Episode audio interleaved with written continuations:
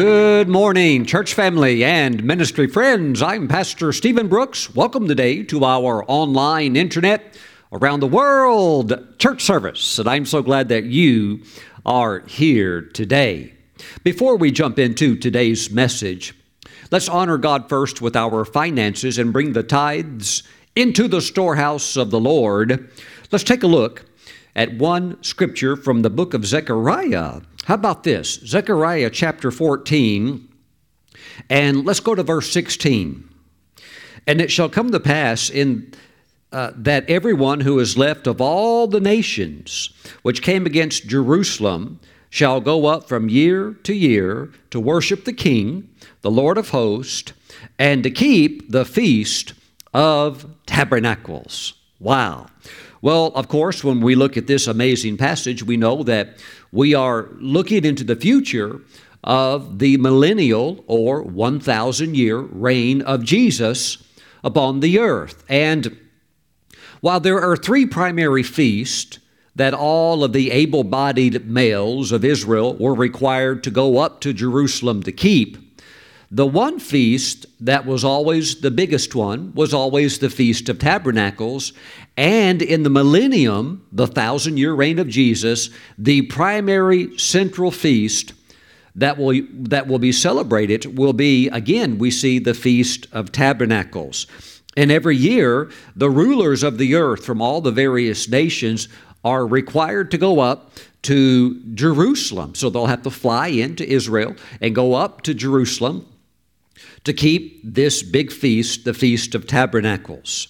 It's very easy, uh, well, it's very interesting because the Feast of Tabernacles, or sometimes called the Feast of Tents or Booths, which was a reminder that Israel, when they traveled and sojourned through the wilderness, out in that ferocious desert, they would live in these tent type structures.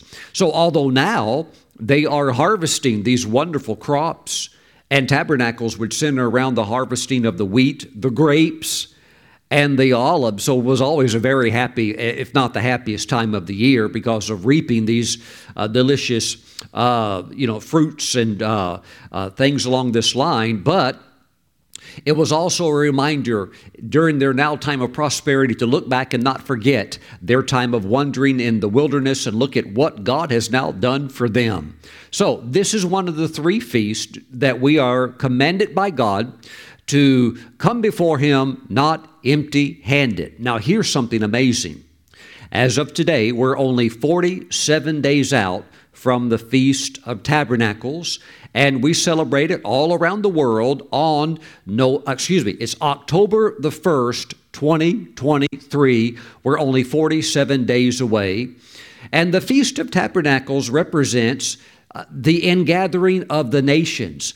Uh, we call it the feast of the harvest. The Feast of Tabernacles, representing booths or tents, but oftentimes it's just called the Feast of the Ingathering. And we can see here in Zechariah 14, verse 16, that this is again an ingathering of the nations.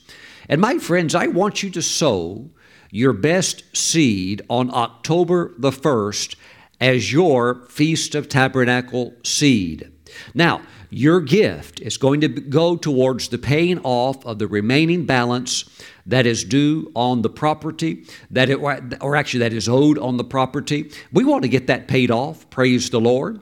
And we have got the the payment all the way down uh, from the initial purchase price. We've been paying, paying, paying. It's down to only $60,000. Your special offering will go towards paying off that remaining balance. Praise the Lord. This is your Feast of Tabernacles seed. And I want you to understand that while Tabernacles in so many ways represents the ingathering of the nations, there's deep symbolism to this of the gathering of the souls to Jesus. And that property is where we're going to build a world class television studio so that all of our internet programs and all of our television programs are done under one roof, and we send those messages out on an ongoing basis to the nations of the world. Right now, through television, our satellite footprints on the various networks that we are on are reaching over 3 billion potential viewers and everybody all over the world's got these little satellite dishes pointed up to the sky. And we're beaming it down praise god through these various networks. But your special tabernacle offering on october the 1st and i want you to prepare for it. I want you to give god your very very best and I want you to pull together an offering that really honors the Lord. That on that Sunday, that you bring it before the Lord and you present it to the Lord, and whether you're going to mail it in or whether you're going to bring it in online on that day, I want you to bring your very best uh, your very best offering. Praise God. And I believe we're going to see the debt paid off on the land. And I believe that we are going to build a structure, a facility that will really help us to um, amp up many times over our ability to uh, get the gospel out. And I thank God for your participation in this kingdom project. Amen. So, right now, what we're going to do is we're going to bring the tithes into the storehouse the tithe is 10% of all of our increase. The tithe is uh, 10% of our income. We're going to do that right now. And at the same time, I want you to be thinking, I want you to be preparing to bring your best offering on the day of the Feast of Tabernacles, which is Sunday, October the 1st, 2023. Praise God.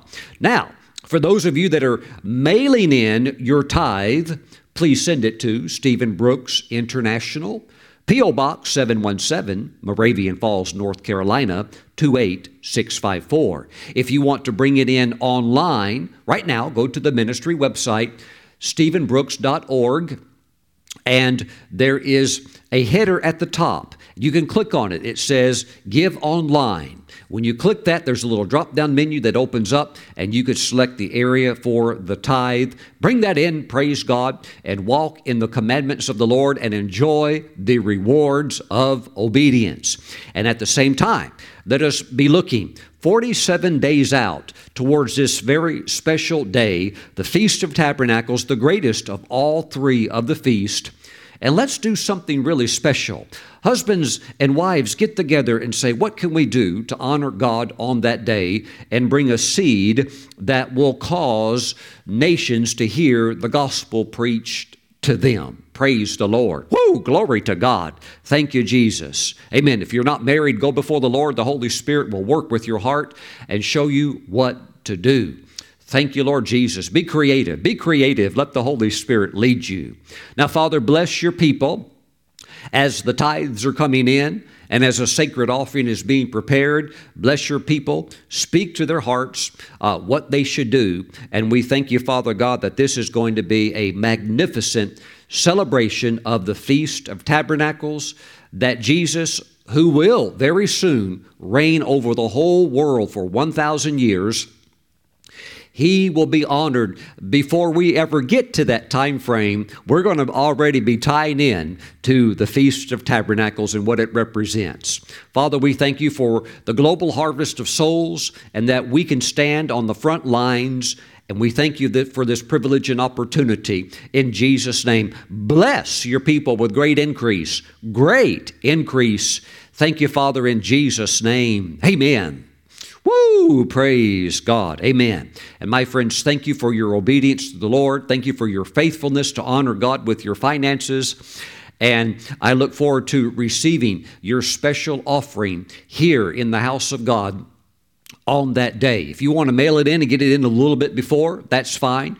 But I know for many people you need you need time to prepare so that you can do something very special. Praise God. Thank you for doing that. Amen. Now, let's jump into today's message. I want to talk about, uh, to me, what is one of the most fascinating subjects in the Bible, uh, revolving around the area of honor. And I believe the, that honor really is a key to your divine lifting. Let's talk about it today. And I want to start in the book of 1 Timothy, chapter 5. Let's turn over there and let's pray. Father God, as we are jumping into your holy word, we ask that your Holy Spirit would come now and bring illumination to the scriptures so that we can clearly see and apply this revealed knowledge. Now, Father, we thank you for this. We give you all of the praise. Thank you, Father. Help us to honor you in all that we do. In Jesus' name we pray. Amen and amen. Woo, praise God. Now, we are in 1 Timothy chapter 5. Now, verse 17 says, Let the elders who rule well be counted worthy of double honor, especially those who labor in the word and doctrine. So, those that teach, those that minister the word, there has to be preparation because uh, it, you know, it reminds me of years back, uh, Dr. Lester Sumrall talked about when he got saved, uh, and then God called him to preach. And uh, initially, when he started preaching, uh, you know, in small country churches, the only thing that he knew was his testimony of how God saved him. And that's all he would tell. But you know, you tell that two or three times and people hear that. After a while, they're like, well, we've heard that. We need something else. So he realized, hey, I better jump in here and start studying so I can prepare messages. So, of course, we see that you can't really present uh, truths that help people without getting into the Word and filling your heart with the Word, and then out of that overflow, that's where you minister from. So, for, uh, we are instructed in Scripture that there should be double honor, especially to those who labor in the word and doctrine. Now, verse 18 it continues For the scripture says, You shall not muzzle an ox while it is treading out the grain. Now, the ox. Uh, the ox, in some ways, represents the apostolic ministry because you see the ox doing what? Pulling the heavy loads. But in this context, the ox would represent those in the fivefold ministry, whether it's apostle, prophet, evangelist, pastor, or teacher, who is ministering the word through the area of teaching. Look, I I'll be honest, I love great preaching. There are some preachers that can shout it down. There's some preachers that can just, uh, I mean, reverberate with the message that uh, almost, yeah, you think the walls are going to vibrate. And I, I like that. I really do. There's an element of preaching even in me that God has put there, and it does take an anointing to preach. And Jesus talked about that. He said, The Spirit of the Lord is upon me to do what? To preach the gospel. So, one of the main facets of the anointing is to uh, empower you to preach. That would be, of course, in the uh, career field of what we would call preachers. But I think many of you would also agree that while we love preaching, there is also something uh, uh tremendously attractive about good teaching that actually helps you to win in life. And so, while I love preaching, uh, for me, I actually I actually track more with the teaching because I I, I grew up uh, or I was at a certain phase where I I was exposed to a lot of preaching and you jump and shout, maybe even sweat, and you you have a great time. But if it's not illuminating something that helps you win in life, then uh, you know it was just a great experience. But the teaching the teaching gets into your ears and the teaching explains the gospel so that you can apply it in ways that are being actually productive and you're, you're seeing yourself transformed. And much of that has to come through the teaching. Well, of course, it takes time and effort to get in there and to produce those types of uh, messages that are transformative. So we see, you shall not muzzle an ox. So the, mo- the, the ox would be the minister that is pouring the Word of God, the revealed Word of God, into your spirit and the laborer is worthy of his wages. Uh, don't think for a moment that studying and piling all of that in there to dispense it is easy. It's mentally taxing. And while the anointing, uh, in some ways, we could say there's like the sweatless anointing. The the priest in the Old Testament were only allowed to wear certain types of cloth, and they, there are certain types that were forbidden because uh, God didn't want the sweat. But at the same time, wow, uh, yes, there's been times before I've spent hours upon hours, over eight hours, just to create and prepare uh, a message that was put out in 50 minutes. Took 50 minutes to dispense it, but it took over eight hours just to pull all of that together. Praise the Lord. So the laborer is worthy of his wages because there is work involved. Praise God. Now, let me say uh, this for, for many that watch me, I am their online pastor. So I speak to you as, as your pastor. Uh, others, they view me as an international pastor from the perspective that maybe they have a home church that they go to, uh, and so, but, but they view me as their international pastor because I, I speak from an international platform.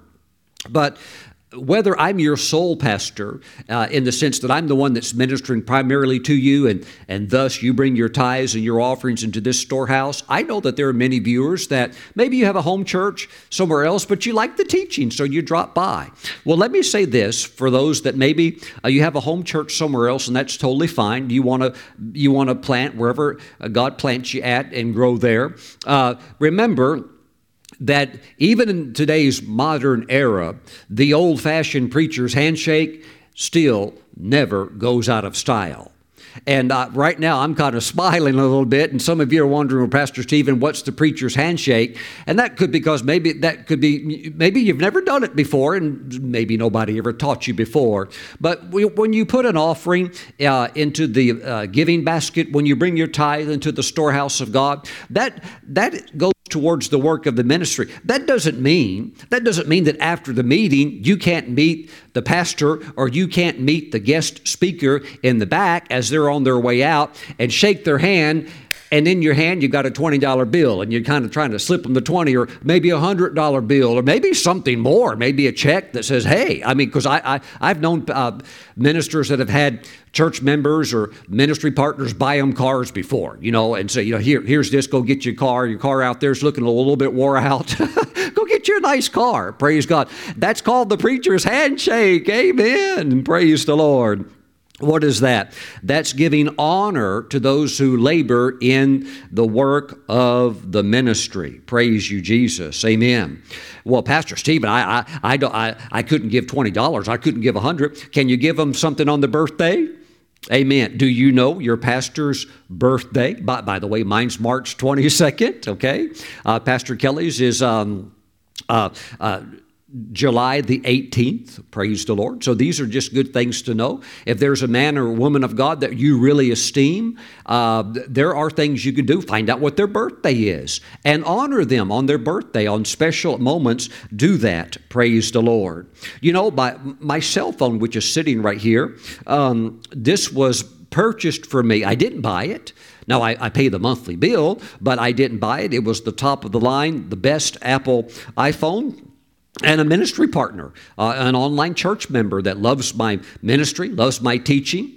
Uh, matter of fact, she said, she said, my two favorite preachers on the earth, she said, Pastor Stephen, it's you and Pastor John Kilpatrick. She said, you're my two favorite preachers on the planet. And I've had some other people say, well, like pa- Pastor Stephen, you and Brother so and so, you're my f- two favorite teachers on the earth. And so, you know, when you're blessed, people people give. So she bought my cell phone. Uh, I have a I have a very nice MacBook Pro Apple. And uh, it's got, yes, it's blazing fast, has the M1 chip. She paid for that. She said, Pastor Stephen, you need a laptop? I said, Well, I do. I do a ton of work on, on the laptop I've got, and a few of the keys are getting a little bit wore out. She said, Let me get you a laptop. And, uh, you know, would just send over a blessing. And then, boom, I, she asked, How much is it? Then I just purchase it. Praise God. What is that? That is showing honor to those who labor in the word teaching and people are receiving that blessing and people just say hey let me show some love amen whether it's a birthday card or it might be something else praise god but it's good to know that thank you jesus um, let me say this because some of you have never realized this before um, i give you permission to show double honor because you've never really known that actually people are doing that. Maybe you just go to church, the basket's passed, you put something in it, Or maybe you watch somebody like me and I give a tithe and offering uh, opportunity and you, you, you're blessed by the message, but maybe you just think, well, that's a great message, but you know, you can do something. I give you permission to be a blessing. And never forget this there is the ministry aspect of ministry, but there's also the man of God. So the ministry, such as my ministry, is a corporation. I don't go reaching into uh, the ministry's money and start taking whatever I want. No, I have a set salary, and I anything beyond that, I don't touch it. That's God's work, and it's holy, sacred money. So I'm not in there just grabbing what I want. That's that's illegal. Okay, and not only that, but it's unscriptural. I, I don't do things like that. But you know, uh, there's the there's the man side, unless you know it's a woman that God raised up, the woman side, okay. But there's the ministry and there's the man. You can honor the ministry, but you know you can also honor the man. And I say that very simply because some people don't know that. They've never really stopped to think, hey, the pastor as an individual has needs. I think I'll just walk up and give him a hundred dollar bill. Praise the Lord. I mean, him, not not the ministry, him. I give you permission to do that, do that because some of you, although you see it in Scripture, it's almost like you've never met others that do that. Yes, there are those that just do that. Yes, they bless God's work, but they also rep, they they recognize also that the the work is being done through that individual. Praise the Lord. Amen. Hallelujah. Good things to know. Good things to know. Praise God. Now, let's continue on today. I want to go to 1 Samuel. Maybe, maybe this is the classic scripture in the Bible on honor. It's quite sobering, uh, but a lot of potential also when you look at it from the positive perspective of what God can do for you. So here's where we get the, the thrust of the knowledge that that when you honor God, there's a lifting that's involved. Now, of course, if you dishonor, we know that's going to be a negative, but I want you to see it from the positive today. We are in 1 Samuel. We're in chapter 2, and I'd like for you to join me in verse now 29. Thank you, Jesus. Now, why do you kick at my sacrifice and my offering? To kick would be like to disrespect, you know, kind of like like kick towards it like it's not important to you. Why do you kick at my sacrifice and my offering, which I have commanded in my dwelling place, and honor your sons more than me, to make yourselves fat with the best of all the offerings of Israel, my people? Now, this is the Lord, of course, speaking to Eli and Eli, being the chief priest, is uh, he is appointed, he is God's man, he's in God's office, and you can't enter that office unless you're called to it. And, uh, you know, that's something that God established with Aaron. You have to be called, you have to come down that uh, priestly line. So Eli is put there by God, but the problem is, is that Eli is tolerating sin that he could deal with. He has two sons. Now, uh, if Eli knew this, maybe he would have been a little more proactive. Those two sons are going to die very soon, very tragically. And honestly, Eli is going to die very soon as well. But my friends, Eli just tolerated the sin going on amongst the priest. Why? Because those two priests were his sons. So he tolerated it and put up with it and covered for them and didn't do anything about it. And in doing that, those two young men were bringing great reproach to the uh, tabernacle. They were bringing great reproach to the worship of God, and it make it would make people disrespect the the system of worship that God had established, and it left a real bad taste in the mouths of people. And uh, you had the two sons, you know. Um, they're, uh, you know, people are bringing offerings uh, the, some of the offerings, they're going to be burnt, uh, but these are animal offerings like a, a cow or a lamb, and then some are going to be cooked. And they would take always the best pieces instead of taking what comes up by just putting the fork in and taking your piece out by whatever's floating around. You stab the fork, pull it out, and eat it, which is how you were commanded. They'd always take the best ones, and they would even sometimes take it forcibly. So they were doing some really bad things, plus all of the immorality that they were involved in as well. And Eli didn't do anything about it. So that was addressed to him by the Lord. So the Lord had said to him, You honor your sons more than me. Wow. So these are things we have to be alert concerning. Verse 30 Therefore, the Lord God of Israel says, I said indeed that your house and the house of your father would walk before me forever. But now the Lord says, Far be it from me. So we need to know that promises can be altered. They can be altered based upon the entrance of disobedience. Praise God. But we're going to get it right and we're going to honor the Lord. But the Lord did say to Eli, Far be it from me, for those who honor me, I will honor. Now that's what we're going to focus on. If you honor God, you give God your best, you honor God, God promises. He gives you His word and oath. He's going to honor you. And what I have found over the years is that when God honors, there is a lifting up that comes with that, and He'll sometimes even do it in front of those who would love to see you go down, and He will honor you, promote you, and lift you up sometimes right in front of them. Not that we say, oh, that's good, that way I can spite them. No, uh, it's actually very humbling. But God can sometimes even do it right even in the midst of your enemies, in the midst of those that would actually love, even sometimes Christians who would love to see you fail, God can lift you up right in front of them. Let me say this while most ministers have a heart of gold and most ministers do walk in the things of God and they they rejoice in the things of God, at the same time there there can be some ministers they are very jealous, they can be very envious, they can be very aggressive where they are they are pushing with their agenda so strong that if anybody and I'm talking about any other minister gets in their way, they're going to steamroll them, they're going to push them down, and it's like a fight. It's like a competition. And what it is, it's the flesh. and it's real, real nasty. It's real bad. Again, most ministers aren't like that. Most ministers are humble, are willing to um, not compete. They're not after the spotlight, but they are in their place that if God lifts them up, they accept that, they embrace that position.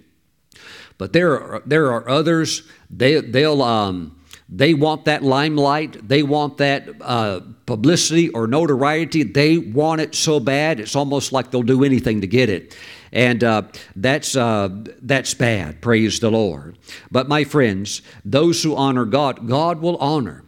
God will honor. Thank you, Jesus. And even amongst ministers, I, have had some ministers one time a, a, a, group of them that for whatever reason they didn't like me and i think some of that had to do with my beliefs or my theology that maybe you could say yeah there's a big chunk of me that's word of faith now, for those of you that don't know what that means, that's okay. It, basically, in the body of Christ, there's many different streams, and I cross pollinate in all kinds of streams. So I, I tried to walk in the truth, but I do also understand that a big part of me is word of faith where you, you know, you know, in other words, word of faith is tied to Mark chapter 11, verse 23. And sometimes some people don't like that and they really persecute that, and that's okay. And I had one time a group that just, I think they didn't like me very much because I just had too much of word of faith in me and that kind of agitated them. Now I had a lot, I have a lot of prophetic in me, and they have, but that, that was all their stream was prophetic, and that was all they wanted. That was their stream, and they didn't want to camp anywhere else. And so, um, because of that, they kind of they kind of didn't like me. kind of wanted to see uh, things of my ministry flop or things that I would do in ministry not come out well. But every time God would just bless me, and there were sometimes He did it right in front of them. And the ultimate was when one of their own prophets that they most esteemed a prophetess, a great woman of God that they all esteemed as a true prophetess of God, in front of all of them one time, prophesied over me. And you know what the prophecy actually said? She said, the, This woman began to prophesy in front of all of them. They could all hear it. She began to say, Oh, Stephen, man of God, oh, Stephen, while others would look at your works and would try to take credit for what you have done, and would try to stand on your shoulders for the work that you have done. And that's actually what all of them did. They actually tried to take something that I did and tried to all stand on my shoulders and act like they were the ones that did the work. when it was me and my wife and our ministry team that did the whole thing, and they tried to take all the credit. Wow. And so she prophesied by the Spirit of God because she had no knowledge of any of this. She came in from the outside. They all loved her and respected her. And she prophesied in front of everybody. And she said, Oh, Stephen, they tried to stand on your shoulders and take credit for what you have done. But God sees it. And God says, I'm lifting you up. And she began to do this prophecy. Are you ready for this? It went on for over 20 minutes.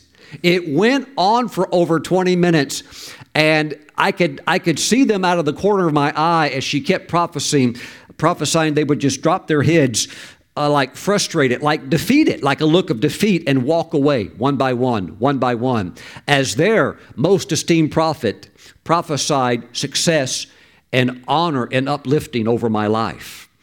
And I wasn't like, yeah, I told you. I, I was just like, I was so humbled. I was just like, oh, Lord, because I could tell what it was, it was embarrassing them. But the Lord's like, I'm going to lift you up for what you've done. I'm go- you have honored me, and I'm going to honor you. And he did it. And sometimes he will actually do it in front of your enemies. Not that I desire that, not that that's something that we're even looking for. But I am telling you, God is very serious about this. If you will honor him, he will honor you. Watch out. Mm-mm. He might even do it right in front of your worst skeptic or the greatest scoffers. And God will loop it back around and do it right in front of them. Praise the Lord. Amen. Mm. Thank you, Jesus. Now, watch this. And those who despise me shall be lightly esteemed. Now, to let's say it like this there's a lot of Christians, they would never say to Jesus, I despise you, because they know that's wrong. And there's a lot of believers, they would never say to God, God, I despise you, they would know, hey, that watch out, that's that's totally off. But you can do it through your actions, through the system or the kingdom protocol that God has established by kicking at it, by disrespecting it, in this case, how Eli's sons were disrespecting the offerings which were supposed to be sacred, and in God's eyes they are, and they're just treating it like, hey, this whole thing is a big game. All they were into was how can this better us? How can we get money out of this? How can we profit out of this? How can we work the people over to extract more from them? And yeah, they were dead just a few days after this. Mm-mm. Praise the Lord. So God says that those who despise him shall be lightly esteemed. That means that God, in the Hebrew, it means he treats them as insignificant. Wow. It means he can even treat them as those that he disgraces. Woo! Well, Pastor Stephen, I'm sure glad he doesn't view some Christians like that. Oh, you look, look, going to heaven is very easy. You put your faith and trust in Jesus. You turn from your sins. You call upon the name of the Lord. Whoever calls upon the name of the Lord shall be saved. And you can go to heaven wearing spiritual diapers the whole way. Mm-mm. But if you want, you can go to heaven the right way. Let the Holy Spirit work with you. Let the Word of God be engrafted into you so that you are molded into the mature image of God's Son Jesus, the man that we all aspire to be. Woo, praise God. Praise God. Hallelujah. And when you start moving in that direction, you want your whole life to honor the Lord. That's what we're talking about today. And if you do it, He will lift you up. There's a lifting that comes with honor that God gives. But if you dishonor the Lord, and the things of God, such as the ministry or the work of God or expanding the kingdom of God, and you don't really have an interest in the things of God, but you want to go to heaven, okay, you can go to heaven, but there are, there are areas of lifting you cannot attain without understanding honor, and sometimes we call it kingdom protocol, which is this is the right way to do it. This is the way you do it. Woo, praise the Lord. Hallelujah. You know, we are to be led by the Holy Spirit. We uh, are not under the Old Testament dispensation where we, you know, in the Old Testament, if you wanted divine guidance, you had to go to the prophet. If you were the king, you went to the priest or the prophet. Now, if you were a king, you could go to the priest, the high priest, because he would have the ephod on, and uh, the Urim and the Thummim, God would speak through those and give the answer. But if you didn't have access to maybe the high priest, you could uh, go to a prophet and find a prophet and that prophet could inquire of the Lord for you. Why? Because under the Old Testament, you were not born again. That didn't happen until after the Lord's resurrection. But now, as a New Testament believer, the Holy Spirit lives on the inside of you, and the Holy Spirit leads you and He guides you. So, this is what I, I want to say. While the Holy Spirit does lead and guide, if a, if a pastor, if a, if a well seasoned minister ever said to me, Hey, I don't think that's a good idea, you might want to recheck that, I would put the brakes on. I would put the brakes on. Now, here is a rule of thumb that is true for most sheep in the church. And this is, this is the rule of thumb from pastors that have done it for over 50 years. And you know you inquire of their advice and things like that. Here's how the rule of thumb usually works. Concerning church members here it is. Are you ready?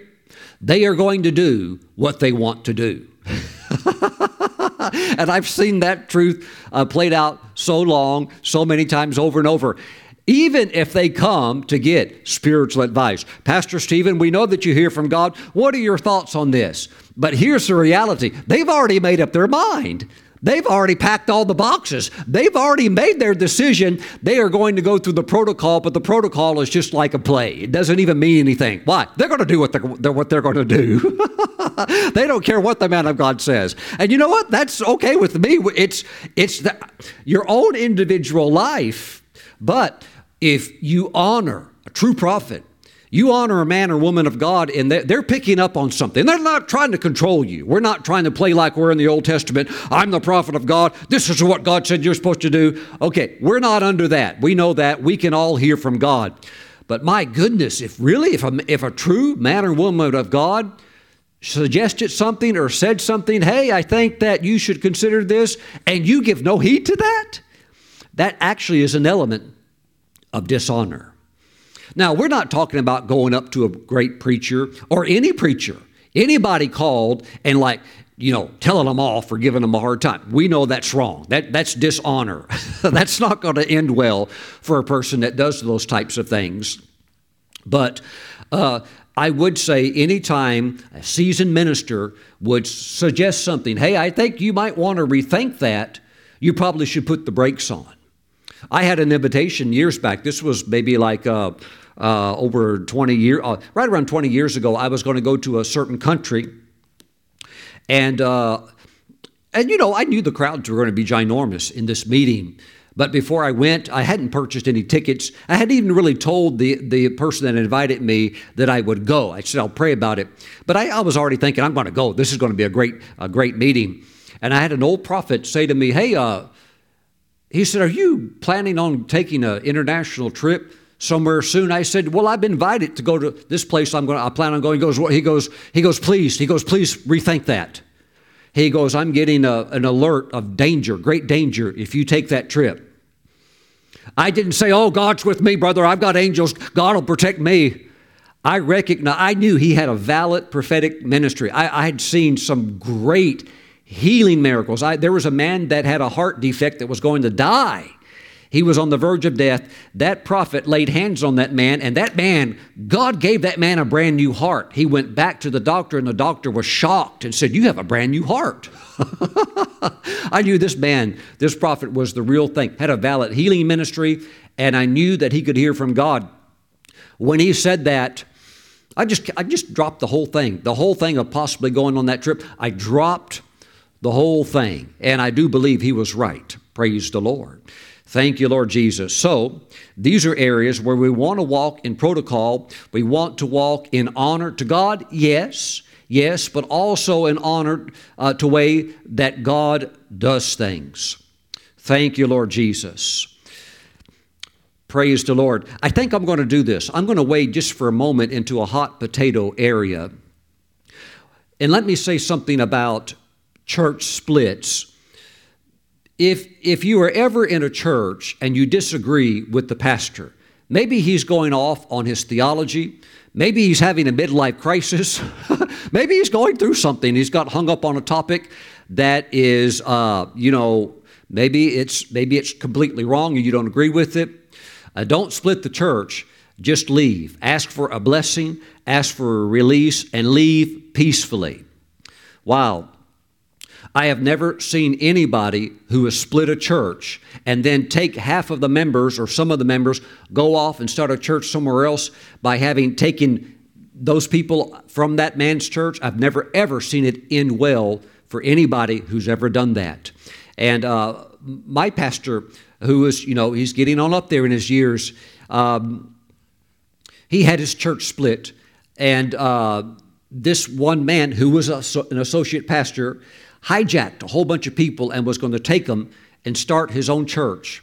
So my pastor found out about it, about the mutiny. Now remember, always in ministry, always, if you walk close with the Lord, He will allow you to identify with Him through His death, burial, and resurrection. Don't be surprised if you have an Absalom experience. Don't be surprised if a Judas pops up. That sometimes or God will allow it as ways of identifying with the agony that Jesus went through himself. Now, you don't want that to happen. You're going to try to prevent it, but it's amazing how sneaky sometimes people can be that smile but have very bad ulterior motives, such as uh, undermining your church, undermining your ministry, or something like that. Well, my pastor found out what this associate was doing and when he found out about it, he met with some other men in his church that were very wise, that were elders, and said, We need to stop this before it spreads. He said, I'm going to take this man, this associate pastor, and I'm going to release him with a blessing so that he can go and do what he is planning to do, which is not good, but I'm going to get him out so that he can go and do this thing, but we, we don't have a meltdown. I can release him peacefully. And so, from the pulpit, my pastor released that man to go out and do his own work. And yep, that man pulled a whole bunch of people with him. And would you believe that one of the people that he pulled with him later took half of his church and went and started his own church and split that guy's church and that guy never recovered i've never i've never seen it work well for anybody for anybody that did that and, you know, I've had experiences as well. I, I had a, a situation one time when I was pastoring uh, a church that my senior elder, I didn't know it, he was taking my church members and had invited them to his own private Bible study and was trying to get them to join a work that he was establishing. He was going to start his own church, but he couldn't start it on his own because he had no calling. So what did he do? He comes to my place, and uh, you know he was he was a good guy in this sense, but he got lifted up in this area of pride and tried to take all of my people over to this new work that he started, and I found out about it. And uh, I said, "Well, I said I love you." I said, "But first of all, you can't you can't be my elder anymore when you're undermining the work that God has called me to do." I said, "If God's called you to start something, that's totally fine, but you don't start it by being a sheep thief, by taking somebody else's." And he kind of, you know, pandered and meandered around with his answers and uh, left. And everything that he tried to build completely collapsed. Completely, completely collapsed. And I could say more, but look, if you sow dishonor, uh, and there can be times where maybe something happens where a, a, man of God has done something that upsets you, it's wrong, you think, I'm leaving, we're all to, I'm to take as many, we're all to leave.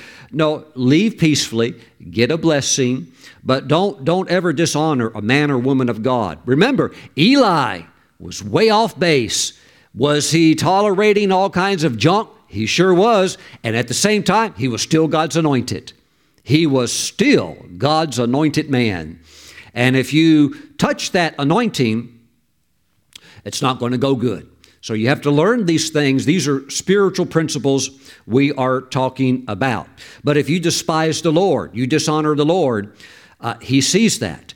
And uh, there will be a very uninterested way that God has in viewing that person's, you know, uh, everybody wants to succeed, but God's not really interested if you're not interested in giving Him the honor that is due to Him. Let me share with you a good key to tapping into this thing of honor.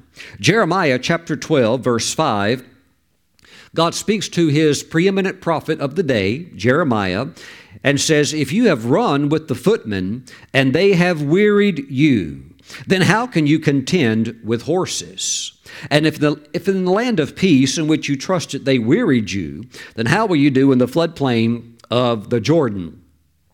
Well, of, course, of course, the floodplain, that's where you've got all the you know the bushes that grow up by the water and that's where all the lions all the dangers all of the uh, attacks by the media all of the um, negative comments that would show up on threads of on the internet and stuff like that that's where all of that's laying to attack you at. But regardless jeremiah god had invested so much into this man had made his forehead like flint, in a sense, to deal with all of the adversarial situations. But God says, Look, you're telling me that you're having a hard time. And Jeremiah, because of this, you're pulling back and you're not giving me your best. And I need to get you up to this place where you can run with horses, much less you know, not struggle with these footmen, but you can go to a faster pace. To do that, you're really going to have to lean into this calling. You're going to have to lean into your assignment, embrace it, and give me your very, very best. If you will give God your best, it shows God that you're honoring Him above all. Do you know there have been times where I've stood in this pulpit and I have preached messages, sometimes uh, like an hour or an hour and 20 minutes in length. And then I, and it's not often, but there have been times I close my Bible, the cameras are turned off, I leave, I go home, and something is stirring in my spirit. I could have done better. You know, there are times like that, I come back and I repreach the whole thing all over again. Why? Uh, it didn't go the way I wanted it to. It didn't quite have that flow. I didn't, I, I wasn't, maybe I was distracted but for whatever reason, I, I was not in the place where I felt I gave God my best. I come back, put all my clothes back on, recomb my hair, turn all the lights on, work with the editing team, and tell them, delete the other video. I'm going to do the whole thing all over again. Why? I want to feel in my heart that I gave God my best. And when you do that, are you ready? He'll give you His best. And there are some things that are God's best. Money can't touch it. You can't get it with money. There are areas of access. There are areas of intimate relationship. Those are things only God can grant with Him and with others. Woo! Praise the Lord. Mm-mm. So give the Lord your best. I learned this very well one time when I was ministering in Kalimpong, India. Now, I've been all over India, have been privileged to minister there, and you know, I've been to New Delhi, I've been down south to uh, uh, Chennai, Madras, they call it, the old name, and I've been also far up north to Kalimpong, where in many ways you are in the shadow of the mountain range of the Himalayas. I think it's about 30 miles to the uh, where that mountain range begins. It's cold all the time, and you're almost on the border of Tibet and because Tibet is kind of like uh, now overseen much of it by China, by, of course by force. Tibet didn't want that. China says, well, we, will take you too, and keep an eye over you. You belong to us, actually. Anyhow, so there's you know there's. Uh, warplanes flying often in that area, but it's a very, very beautiful place, very cold. And we were ministering at altitude, and it was a conference. And so we, me and the other speakers, we are bringing our best into these meetings but there was not yet a breakthrough. I would preach my best, you know, go in prayed up. Well, I even left before coming prayed up, but now we're all there and we're giving it our very, very best. But out of this great lineup of speakers, nobody had broken through yet in the sense where God's power came in. But one day, kind of seeing this situation and knowing that God wanted more, one day I, I just really just gave the Lord the whole day in preparation. Let me tell you what happened the night before. The night before, I had spoken and had really just poured out everything in me, and uh, there was resistance. So while it was a good good session, it's not like it was a breakthrough or anything.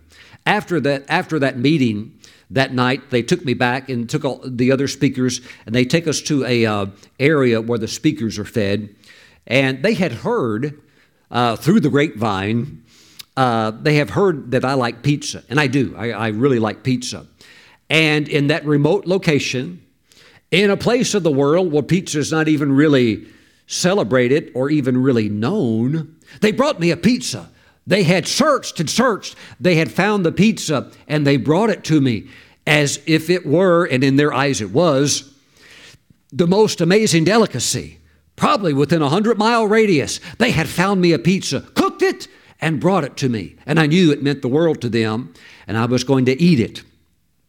And so they all watched me, hundreds of eyes watching me while I took the pizza and I ate it and I bit into it and I ate the whole thing and I smiled at them. Pastor Stephen, how was it? Is it good? Oh, praise God. Praise the Lord. You know, you know, and I'm doing like that.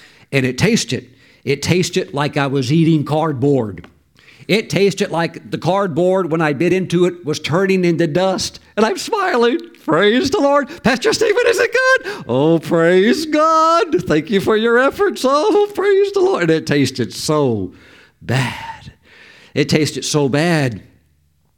But, you know, I could sense the great love of the people, so I thanked them for it, and I ate it, and I got it down, and I smiled all the way through it.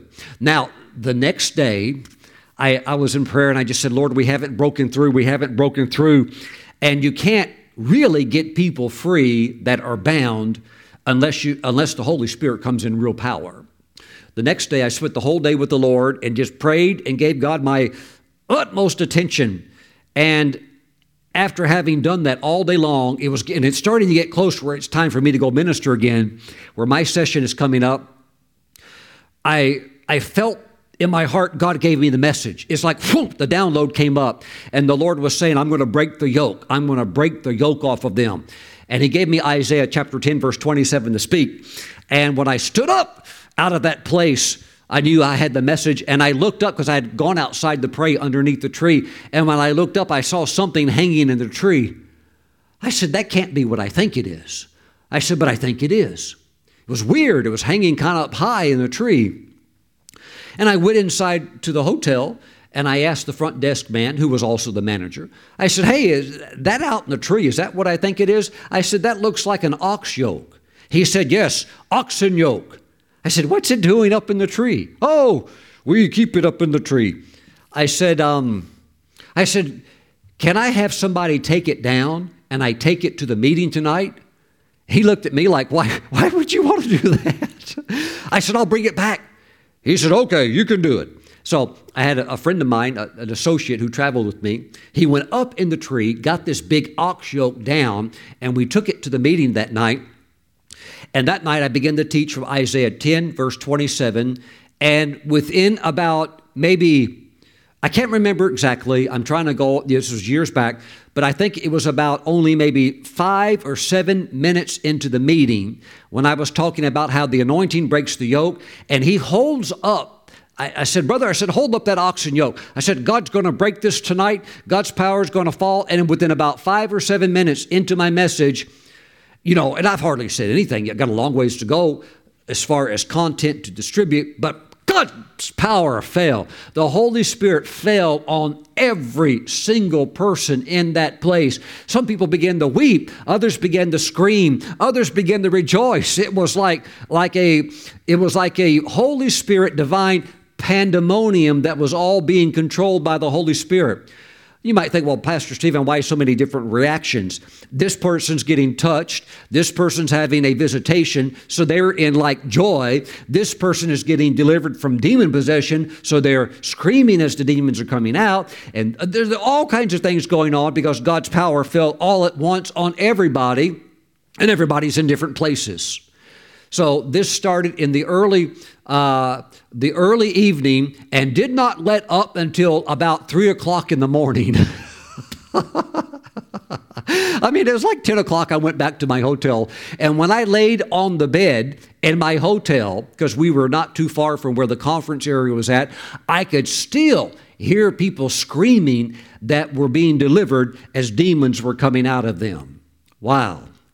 Wow. Now, just before I went to sleep back at my hotel, they wanted to give me something to eat. Are you ready for this? Now, listen, I'm going to close with this. They said, Pastor Stephen, we, we have something for you to eat. Now, this is after this epic breakthrough meeting. Okay, I go back with them to the little area where they're going to feed the speakers, and the place was packed with all of those that wanted to come see because they had found me another pizza. And they had brought me the pizza. They had baked it, first of all, and they had brought it to me, and they presented the pizza to me. And they all, then there was more people than ever before, they were all watching me. Pastor Stephen, here's the pizza. And they presented the pizza to me, and I took a bite. I picked it up, took a bite, and when I put it into my mouth, as God as my witness, that pizza tasted like it came from heaven. There's no way on this planet you can make food that tastes that good. It went beyond the sensation of human flavor, it went into the area of supernatural. And Pastor Stephen, is it good? Do you like it? And I, I was liking it so much. I, this time I didn't want to answer. I didn't even. I was just like I wanted to eat it, and they could all tell he liked it. Now here's the thing. After it was all over, I said, "Oh, oh, that was so good. I want to thank all of you, especially the person that got the pizza. Nobody knew who got the pizza. And as further inquiry was made, all that was understood is that somehow the pizza had just shown up. Nobody knew where it came from. Nobody knew who baked it. Nobody, nobody knew nothing. It just came hot, smoking fresh, somehow right out of an oven. But there were no ovens. There was no ability to do what had been done there. Praise the Lord. No explanation. Nobody knew. I believe an angel brought it in. Praise God. Thank you, Lord Jesus. I think the previous pizza had been baked, but they had done that through some kind of a whooping something up. I don't know how they did it because there was not like a you know like a full scale kitchen there. But this pizza, uh, no human parallel, no earthly parallel to it. Praise God.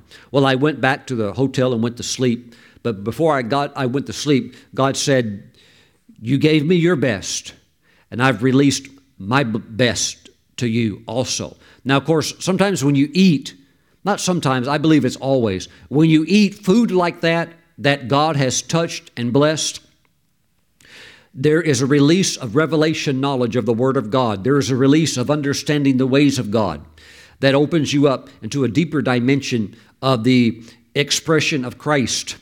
Woo, glory to Jesus.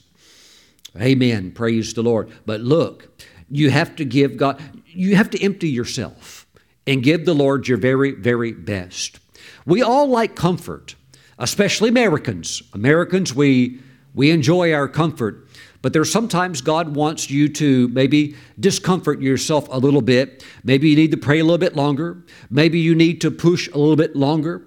Maybe you've been asked to do something for the ministry or for the church, and maybe you need to apply yourself more.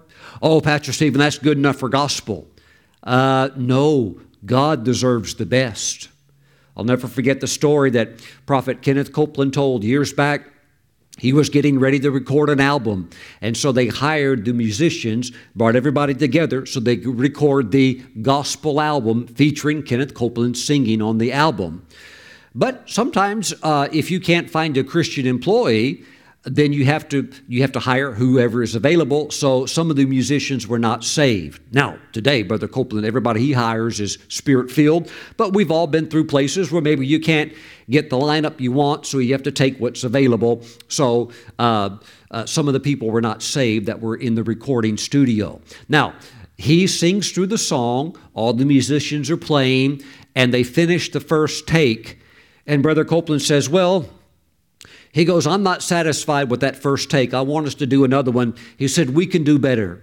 And the guy playing the, the, uh, the, the guitar said, He said, Oh, that's good enough for gospel.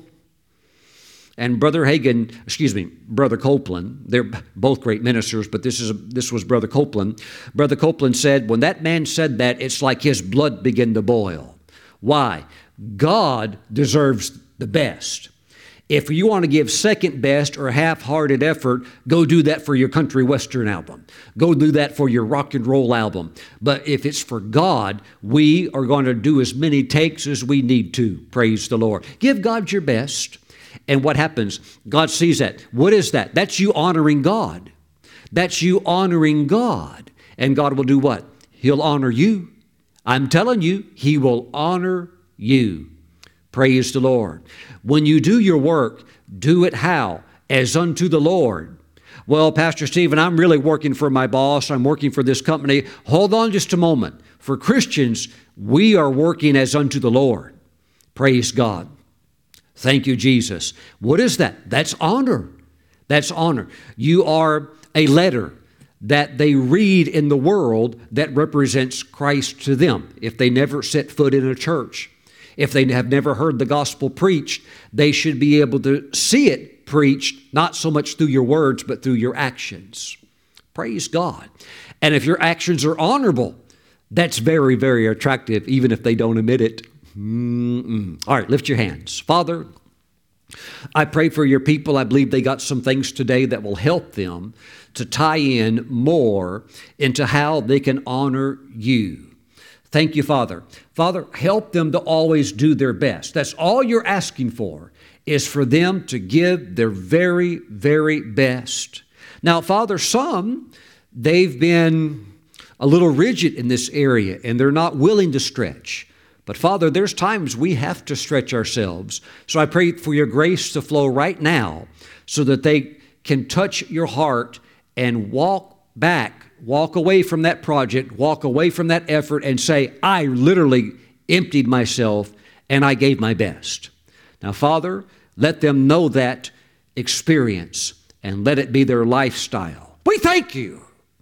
Touch them with it now. In the name of Jesus, shout hallelujah. Woo, praise God, you've got it. Amen. Woo, you've got it. And the next time you walk away from something, yeah, and your and your spirit, your spirit, who the Holy Spirit connects with, your spirit is like speaking to your conscience, saying, "Hey, that was not. You could do better. You'll go back and do that." Mm. You know, I was in a meeting one time ministering in uh, in Canada, uh, and the Holy Spirit fell in the meeting the Holy Spirit felt so strong, the man playing the, the, the keyboard, sitting on, a, on the keyboard stool, he's playing the keyboard, he fell over backwards. Now, he didn't get hurt or anything like that. He just fell in the spirit. And um, all over the keyboard appeared burnt ashes, which is a symbol that sins have been uh, forgiven. That represents the whole offering that was given in the Old Testament. The whole sacrifice is burned up. What is that a type of? Christ who has, through his sacrifice, through his death, has taken care of our sin problem. That man got up off the floor. He asked for a microphone. I said, What did God speak to you? What did God say while you're laying there? He said, God told me, You can do better. And he said, From this day forward, I'm determined to do that. Whoa, praise God. Hallelujah. Amen. Now, if you're watching today's program, you don't know Jesus. Jesus He's after you. He wants you. Praise the Lord. Give your life to Him today. Get in on the good life. Surrender your heart to Him today. If you used to be a Christian, you've backslidden, come back to God today. He'll receive you back into the sheepfold. His blood will wash you clean. Let's pray together. Pray this after me. Say, Lord Jesus, I give you my life. There's nobody else like you. I believe you are God's Son and that you were raised from the dead on the third day. Jesus, save me now. Wash my sins away. Write my name in your book of life. Step into my life right now and lead me and guide me from this day forward. Help me to honor you with my life. Thank you, Jesus, for saving me. In your name, I pray. Amen. And amen. Praise God. Isn't God good? Now, if you are a believer, you can now take Holy Communion. Let's all take communion together. Praise the Lord. And seal these truths into our spirit. Grab some bread, unleavened bread preferably. Grab some grape juice. Let's pray. Father, we bless the bread and the juice. Through this prayer, we set it apart as being holy, and we thank you that this is the body and the blood of Jesus, our Savior. Now, Father, as we receive the Lord's holy body, His flesh, we thank you for understanding the laws of honor, that it is a law of lifting. Just like an airplane goes up by laws of aerodynamics being complied with, we choose to comply with the law of honor. Thank you, Father. Even if it's a governmental office, even if we don't agree with the person that might be president, that might be a governor, even if they have a wicked agenda that we don't embrace, we can still honor that office and the man or woman that stands in that office. Even if we disagree with them, we can still show the honor that is due. Thank you, Father. Help us to work the law of honor as we now receive the Lord's flesh. In His name, amen. Let's receive together.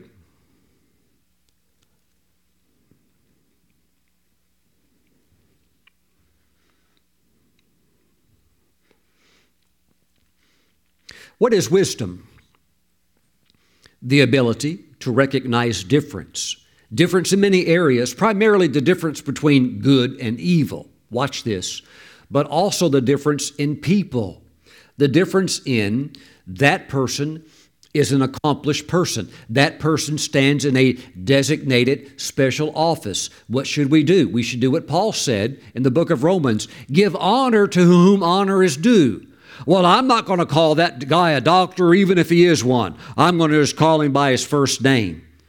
Uh, well, he studied for 12 years to earn that title. Maybe we should honor him with the title that he has earned and is worthy of receiving honor, especially since he's about to apply some medicine that's going to relieve your pain. Why don't we call him Dr. Joe instead of calling by his first name Joe? Praise the Lord. We don't have to get hung up on titles. That's not the point. The point is give honor to whom honor is due. If that's the mayor, that's not Joe, that's Mayor Joe. Praise the Lord. Amen. Praise God. Things to consider. Father, thank you for the blood of Jesus. Thank you for its mighty cleansing power. We forgive anyone who has sinned against us. We bless them, we forgive them, and we, we move on in peace and joy. Thank you, Father, for the blood of Jesus. Thank you, Father. Let us honor our parents. Let us honor those to whom honor is due. Thank you, Father, in Jesus' name. Amen. Let's receive the Lord's blood.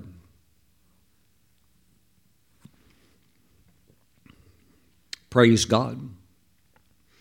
What if Jesus, through divine working, set you next to the politician that you most despise because of their uh, horrible ideologies? What if Jesus caused you to sit next to that person on an airplane for three hours? What are you going to do? I know who you are. I know the awful things you're doing. You'll never be able to speak to them heart to heart.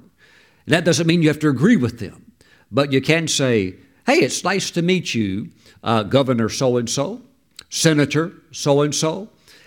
I appreciate your efforts that you make towards this nation. Now that person's probably going to think maybe, well, well, I'm glad you but you must belong to our political party. Well, I don't have those same views and beliefs, but I thank God for you. I thank God for the position you stand in, and because I'm sitting next to you, I'm going to be mindful to pray for you for the next 3 months. Every day I'm going to do that. So, you know, there is an amazing proverb that, that says that says a kind word breaks bones. It's incredible. A con- now we know a soft answer turns away wrath because we're not dealing with the issue of anger. There's a scripture that says a kind word breaks bones. Wow.